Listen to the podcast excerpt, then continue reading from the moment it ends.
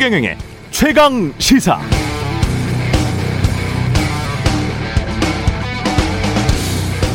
코로나 19 백신 접종 세계에서 가장 빠른 나라라고 하는 이스라엘 석 달 좀 전에 실외에서 마스크도 벗고 코로나로부터 완전히 벗어난 것처럼 보도가 나왔습니다만 최근 하루 확진자 숫자가 2, 300명대 인구가 우리 6분의 1쯤이니까 우리로 보면 하루 확진자 숫자가 1,500명 수준입니다. 1차 백신 접종률이 62%, 2차 접종률도 57%가 넘는 이스라엘의 방역도 뚫린 셈인데요. 델타 변이 바이러스의 확산 속도 우려스럽습니다. 그러나 이스라엘과 비교하면 백신 접종률이 훨씬 처져 있는 미국, 미국의 바이든 대통령도 미국 독립 기념일을 맞아 좀 성급하다 싶게 마스크를 벗고 코로나19 이전에 조속한 복귀를 외치고 있습니다. 신규 확진자가 다시 2만 명을 넘어선 일일 신규 확진자 숫자입니다. 2만 명을 넘어선 영국의 보리스 존슨 총리도 방역 관련 규제를 오는 19일 해제할 것이다. 각종 규제를 해제하겠다. 이렇게 밝혔죠. 또 싱가포르의 재무부 장관, 무역부 장관은 최근 싱가포르 최대 일간지 스트레이트 타임즈에 공동 기고문을 써 올렸는데 그 기고문에 그 기고문에서 앞으로 코로나 바이러스 감염증을 독감처럼 대처하겠다고 말하면서 일일 신규 확진자 숫자를 아예 발표하지 않기로 했습니다. 경제냐 방역이냐 무엇이 민생이냐 언제까지 이렇게 갈 수 있을까? 코로나는 정말 정말 극복될 수 있을까? 전 세계 선진국들에게 바이러스가 다시 한번 묻고 있는 것 같습니다. 우리나라 코로나 일일 확진자 숫자 어제 6개월 만에 1000명을 돌파했습니다.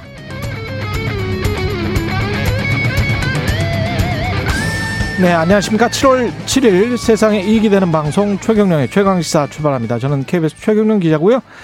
최경령의 최강시사 청취자 여러분과의 적극적인 의견 교류를 지향하고 있습니다. 짧은 문자 50원, 긴 문자 100원이 드는 샵 9730 무료인 콩 어플 또는 유튜브에 최강 시사 들어오셔서 의견 보내주시기 바랍니다.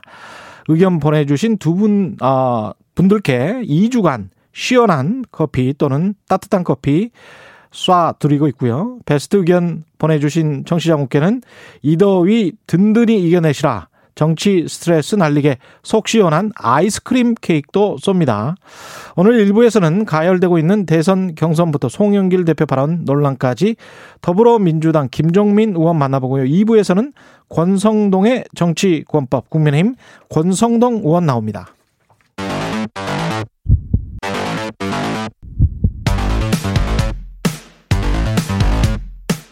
오늘 아침 가장 뜨거운 뉴스 뉴스 unboxing 네, 뉴스 unboxing 시작합니다. 민동기 기자 김민아 시사평론가 나와있습니다. 안녕하십니까? 안녕하십니까? 안녕하세요. 예. 아이스크림 케이크도 쏘는군요. 아, 커피 따로, 아이스크림 케이크 따로. 따아, 뜨아, 예, 아아, 어, 이렇게 막 쏘고 있습니다. 예. 예. 그, 근데 이제 코로나가 1200명이네요.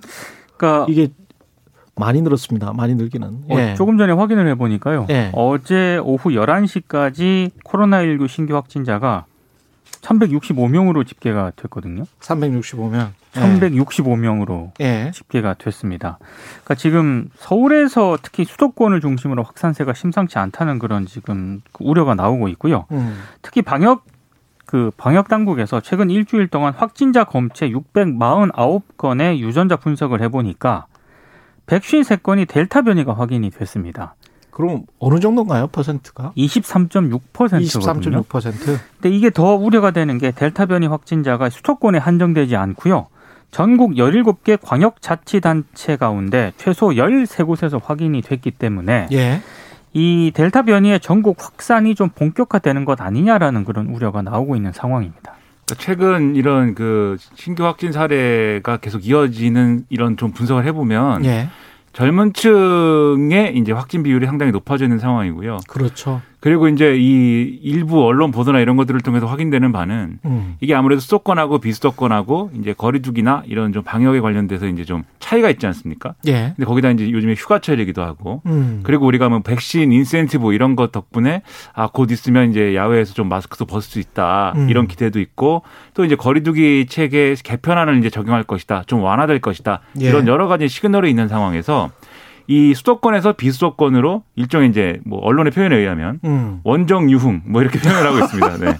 좀 이제 어, 예. 좀 거리두기가 좀 낮은 곳으로 가서 음. 이렇게 좀 아, 좀 놀고 뭐 이런 일들이 있다 좀 보니까 편안하게 마스크도 벗고 그렇죠. 예. 야외에서 쉬고 싶다. 실제로 네. 어제 네. 저는 그 얘기를 하는 사람을 직접 봤습니다. 음. 네.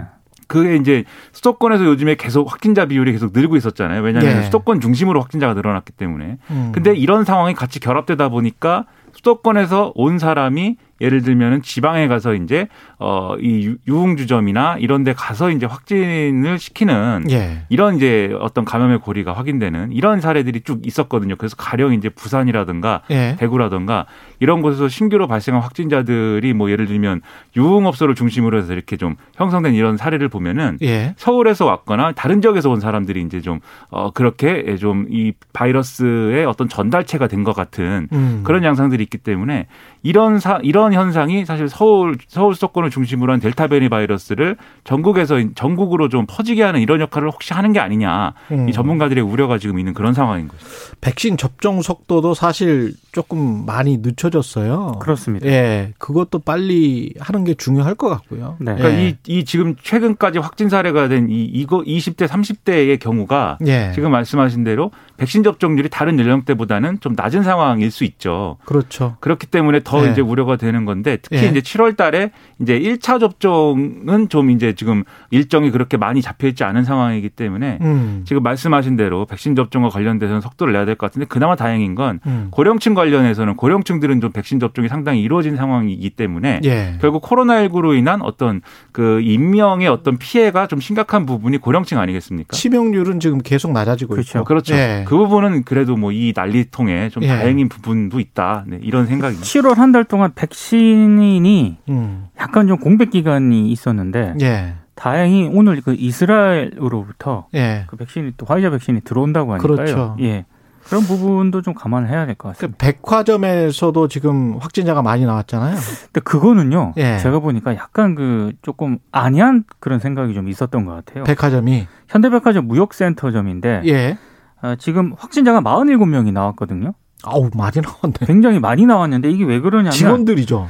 예, 일부 백화점 종사자가 예. 코로나 19 증상이 있는데도 며칠 동안 근무를 했다라고 아이고. 합니다. 음. 그러니까 이제 직원하고 여러 음. 관계자들이 이제 같이 이제 확진이 된 건데요. 예. 이런 식으로 가면은 이제 집단 감염 사례가 계속 늘어날 수밖에 없기 때문에 거기 왔다 갔다 했던 이제 고객들도 충분히 이제 피해를 볼 수가 있는 것이고. 그래서 오늘하고 예. 내일 아마 임시 휴점을 하기로 했다라고 하는데 임시 휴점 당연히 해야 되는 거지만 음. 일단 증상이 있으면은 반드시 뭐 보고를 하든가 알려가지고 검진을 받는 게 좀 굉장히 중요한 것 같습니다. 이런 상황에서는 사람 많은 곳에는 안 가는 게 좋을 것 같습니다. 어르신들 말씀대로 사람 그렇습니다. 사람 많은 곳에는 가지 않고 혼자 조용히 지내는 게 예. 되도록이면 일터와 집을 왔다 예. 갔다 하는 예, 제가 이제 대표적으로 그런 삶을 살고 있는데 저는 뭐 코로나19 때문이 아니라 예. 원래 이제 행태가 그랬는데 예. 아무튼 아, 코로나 19에 딱 맞는 행태네요. 그렇죠. 사실은 예. 그래서 이런 new normal의 근데 시대에 사실 혼자 즐길 수 있는 게 굉장히 행복한 사람입니다. 아, 코로나19 예. 시대 때 그 저희 같은 프리랜서들이 굉장히 유탄을 많이 맞았습니다. 그렇죠. 왜냐하면 카페를 갑니다. 네. 닫아버렸기 때문에 음. 근데 지금 이제 이러한 이제 말씀하신 대로 이다좀 아니했던 부분들이 분명히 있어요. 이제 증상이 예. 나타나도 검사를 받지 않고 음. 뭐 이러다 알겠지 뭐 이렇게 좀 지나가는 경우들이 많았던 것 같은데 예. 그래서 최근까지의 어떤 이 코로나19 소식들이 계속 전하면서도 음. 어, 좀 지역 사회에 이제 파악되지 않는 감염 이런 것들이 잠복돼 있다는 얘기를 늘 하는데 이게 계속 커지고 있다는 얘기를 늘 했거든요. 예. 그래서 이렇게 좀 확진자 숫자가 늘어나면 검사 수를 좀 늘려야 될 필요가 있을 것이다라고 경고들을 많이 했는데 음. 지금이 딱 그런 상황이 됐기 때문에 수도권에서는 임시 선별 검사소를 검사소를 사람들이 많이 다니는데 추가로 이제 지금 설치를 하고 예. 그리고 운영 시간도 늘려가지고 검사 음. 수를 일단 늘리는 걸 방향으로 해서 지금 대응을 하고 있거든요. 예. 사실 그래서 확진자가 늘어나는 측면이 있습니다. 지금 검사 수를 늘릴 거기 때문에 음. 또더 늘어날 겁니다. 아마 확진자가. 그렇죠. 예. 근데 이런 확진자가 늘어나는 숫자에 사실은 좀 일일비할 필요까지는 없지만 저 말씀도 맞습니다. 네. 예. 일일비할 필요까지는 없지만 그렇다 하더라도 우리가 또 너무 방심하고 너무 또 이렇게 뭐 코로나19를 일부러 뭐 이렇게 뭐 확산시킬 필요는 또 없는 거잖아요. 아, 당연하죠. 예. 그러니까 일단 예. 이제 개인 방역 수칙이나 이런 것들을 철저히 음. 지키면서 백신 음. 접종이 순조롭게 될 수 있도록 이 백신 접종에 협조하고 뭐 이런 일들이 지금은 이제 절실한 그런 상황인 것 같습니다. 윤석열 후보는 안철수 대표와 오늘 만납니까? 종로구 한 식당에서 어. 만나는데요. 예. 일단 윤 전 총장 측 얘기를 들어보면 빅 플레이트를 만들려는 행보다라고 얘기를 했습니다. 큰 접시. 그러니까 아무래도 반문연대 빅텐트의 중심에 서겠다라는 그런 어떤 의지가 있는 것 같고요. 예. 최근에 윤 전 총장 행보를 보면은요. 야권 인사들과 계속 회동을 하고 있거든요. 예. 지난 2일에는 원희룡 제주지사 만났고요. 예. 지난 3일에는 권영세 국민의힘 대외협력위원장 만났습니다. 음. 그리고 하태경 그 국민의힘 의원도 대선 출마를 선언을 했는데 예. 날짜 정하지는 않았지만 곧 만날 예정이라는 그런 보도가 나오고 있고요. 음. 한 가지 재밌는 건 그 여권의 원로인 유인태 전 의원이 있지 않습니까? 예. 만남을 추진을 했는데 취소가 됐다라고 합니다. 왜요? 전, 어, 이유는 좀 알려, 알려지지 않았는데 어. 하여튼 전방위적으로 지금 이 윤 전 총장은 어, 여러 인사들을 좀 회동을 하는 것 같은데요. 음. 어찌됐든 야 전반적으로 반문연대 중심에 서겠다는 그런 의도가 있는 것 아니냐라는 분석이 나오고 있고요. 그렇겠죠. 김종인 전 예. 위원장과의 회동도 뭐 추진이 되고 있다라고 하니까 예. 어떤 얘기가 나올지도 좀 주목이 되고 있습니다. 가장 음, 핵심은 김종인 전 위원장과의 만남 그리고 두 사람이 연대를 할 수 있을지 그게 가장 큰 핵심이 될 것 같습니다. 예. 그렇죠. 그리고 유인태 전 의원의 경우는 아마 비공개로 만나기로 했는데 음. 이게 뭐 얘기가 새면서 취소된 것 같고 음. 그리고 이제 김종인 비대위원장의 경우에는 윤석열 전 총장 측은 이제 만난다고 얘기를 하고 있는데 또 예. 김종인 전 비대위원장 측은 언론에 이제 하는 얘기는 음. 뭐 관심 없다고 또 얘기를 하고 있거든요. 근데 아, 예. 관심이 없다는 게 진짜 관심이 없는 건지 아니면 뭐 지금 뭐 일정 조정이나 이런데 뭐 혼란이 있는 건지 그건 지켜봐야 되겠죠. 결과를 아니면 봐야 한될번 텐데. 더 전화를 하라는 것인지. 네. 예. 그거 알 수가 없으니까요. 그렇죠. 근데 예. 이제 두 사람 간에 약간의 지금의 상황에서는 약간 차이가 좀 있는 것 같아요. 어떤 차이냐면 윤석열 전 총장도 사실 뭐 이게 뭐 어려운 빅 플레이트 뭐 이게 뭐 뭔진 잘 모르겠지만 큰 접시. 큰 접시. 네. 예. 물론 이제 영어가 네 대단히 뭐 어려운 영어는 아니기 때문에 저도 예. 그 정도 단어는 이제 알고 아시잖아요. 있지만 네. 예. 뷔페에 가면 있는 큰, 접시인가 이게 큰 네. 접시에 뭐 비빔밥 비벼보자는 이야기 아니겠어요? 이게 그렇습니다. 지금? 근데 예. 그러려면은 예. 그러려면 여러 이제 세력과 노, 이 노선을 묶어낼 수 있는 이런 메시지로 지금까지 왔어야 되는데 예. 사실은 지난번에도 한번 말씀드렸지만 국민의힘 중심에 또 네. 보수 정치 중에서도 약간 우측에 치우친 메시지가 지금까지 강조돼 왔던 게 사실이거든요. 예. 여기 간극이 있고 또 김종인 위원장은 국민의힘에 당장 입당하는 거에 대해서 최대한 늦게 입당해야 된다는 입장을 가지고 있는데 최근에 접촉하는 국민의힘 인사들은 또 그렇지 않은 입장 아니겠습니까? 예. 약간 이거 뭐 그냥 하다가는 갈팡질팡 될 수 있기 때문에 윤석열 전 총장이 고민이 많을 것이고 김종인 음. 위원장과의 대화 이런 것도 쉽지만은 않을 겁니다. 그 연 이틀 지금 문재인 정부의 탈원전도 비판을 했고요. 그죠? 예. 어 근데 어제 같은 경우에는 카이스트를 찾아가지고요. 예. 그 원자 핵 공학과 석박사 과정 학생 3명하고 오찬을 음. 하면서 예. 여러 얘기를 했는데 그 끝나고 나서 기자들한테 이런 얘기를 했거든요. 음. 전문적인 장기간의 검토와 국민적인 합의를 거쳐서 시간을 가지고 진행이 됐어야 하는 정책인데 예. 너무 갑작스럽게 이루어지는 것은 문제다. 이렇게 음. 얘기를 하면서 또 이 탈원전 정책을 좀 비판을 했습니다. 근데 그러면서 윤전 음. 총장이 했던 얘기가 약간 도마에 오르고 있는데요. 예. 월성 원전 사건을 지휘하면서 나름 관련 자료나 전문가 의견을 많이 들었다. 음. 이렇게 얘기를 한 뒤에 예. 원전의 안전성 문제뿐만 아니라 비용 문제와 산업 경쟁력, 일자리 문제 등을 종합적으로 검토해 따져봐야 한다는 취지의 주장을 했습니다. 음. 그러면서 결국 제가 정치에 참여하게 된 계기 역시 음. 월성 원전 사건과 무관하지 않다고 생각한다. 이런 얘기를 했거든요. 근데 지금 이 윤 전 총장의 발언 맥락을 놓고 보면은 예. 월성 원전 1호기 관련 그 수사 지휘 단계에서부터 윤 전 총장은 수사 대상에 했던 혐의만 본 게 아니라 음. 탈원전 정책 자책에 대한 판단을 내린 상태에서 수사를 했던 게 아니냐라는 그런 비판이 아니 발언의 맥락상 지금 나오고 있는 것이죠. 그럼 굉장히 난처하게 된 것은 검찰만 지금 난처하게 된 상황입니다. 그러니까 오랫동안 정치를 생각을 해 왔다라는 그 관련된 소식들이 지금 계속 들리고는 있습니다. 예.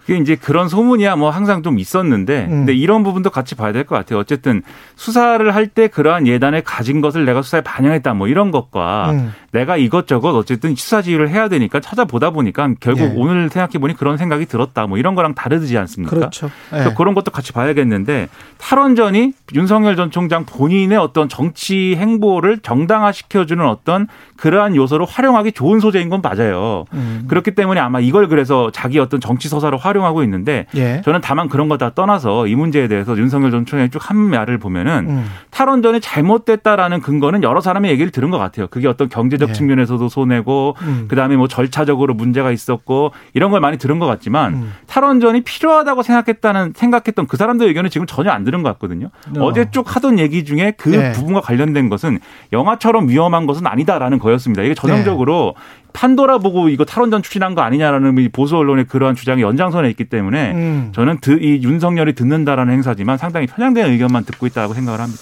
관련해서 제가 기사도 썼습니다만 블룸버그에서 이 지방 관련해 가지고 예, 그 전반적으로 해수면이 높아지면서 블룸버그 원전 네. 원전이 위험해질 수 있는 그 상황을 미국 전역을 한번 다 조사를 해봤거든요. 네. 그러니까 결국 후쿠시마도 무너진 게그 해수면이 그렇죠. 확 올라와 가지고 쓰나미 때문에 그렇게 된 네. 거잖아요. 근데 미국의 대부분의 원전이 위험해요.